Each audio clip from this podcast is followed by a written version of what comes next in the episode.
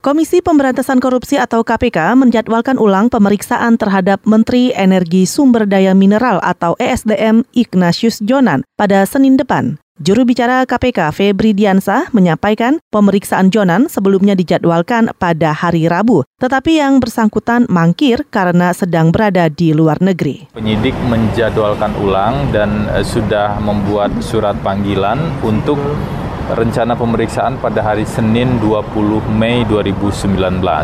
Jadi Senin depan ya.